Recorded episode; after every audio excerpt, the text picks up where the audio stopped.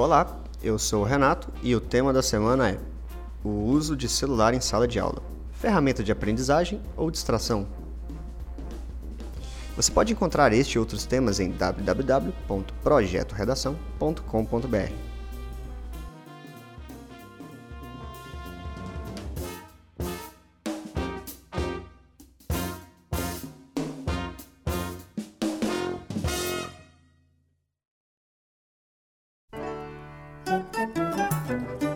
tudo bem?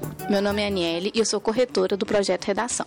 Hoje nós vamos falar sobre o tema da semana, que é o uso de celular em sala de aula, ferramenta de aprendizagem ou distração. Antes de iniciar a produção de texto, é preciso interpretar e compreender aquilo que a proposta de redação está pedindo. Então, o que o enunciado tema nos mostra é que precisa analisar o uso de celular em sala de aula sob uma das perspectivas apresentadas, como ferramenta de aprendizagem ou como distração. Observe bem a utilização da conjunção alternativa ou, que indica que uma das alternativas apresentadas deve o que ser escolhida, ou uma ou outra. Dessa forma, toda discussão que será apresentada deve defender um desses pontos de vista, tudo bem?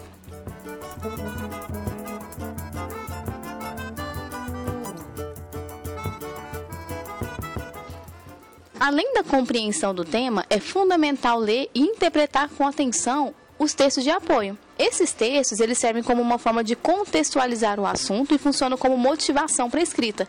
Porém, é importante ressaltar que não se pode copiar trechos, frases ou até o texto todo, né? Porque isso é plágio. Então, você pode retirar algumas informações, como dados, citações, mas sempre fazendo as devidas referências. Então, após compreender e interpretar o tema e os textos de apoio, é muito importante selecionar os pontos que serão abordados no texto e elaborar um projeto né, de produção textual. Esse é um tema muito atual, pois estamos vivendo numa era da conectividade, em que as pessoas estão o tempo todo e em todos os lugares conectados. Mas como o uso de ferramenta mais comum, né, que é o celular, deve ser encarado dentro da sala de aula? Ele pode ajudar ou pode atrapalhar?